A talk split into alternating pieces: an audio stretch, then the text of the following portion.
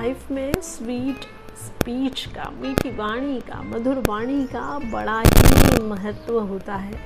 क्यों? क्योंकि अच्छी वेशभूषा धारण करने से समाज में स्थान नहीं मिलता, परंतु वाणी की मधुरता और आचरण की शिष्टता से ही मनुष्य को स्थायी सम्मान मिलता है।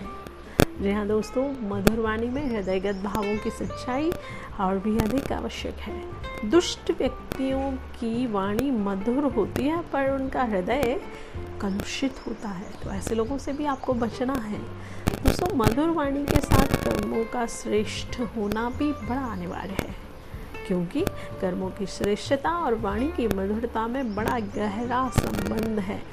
दोस्तों, कटु वचन बोलने वालों को कभी सम्मान नहीं मिलता। मधुर भाषण समाज में सुख की सृष्टि करता है। मधुर वाणी लोगों के मन में विश्वास, स्नेह और प्रेम की भावना को उत्पन्न करती है। और मधुर वचन बोलने से केवल श्रोता ही नहीं बल्कि वक्ता को भी, उसकी आत्मा को भी आनंद का अनुभव होता है, क्योंकि कहा गया है ना कि ऐसी वाणी बोलिए। जी हाँ, आगे आप जानते हैं और हम आपसे मिलते हैं ऐसे ही मीठी सी वाणी को लेकर अगले एपिसोड में। तब तक के लिए अपना ध्यान रखिए। Tata, bye bye, take care, see you.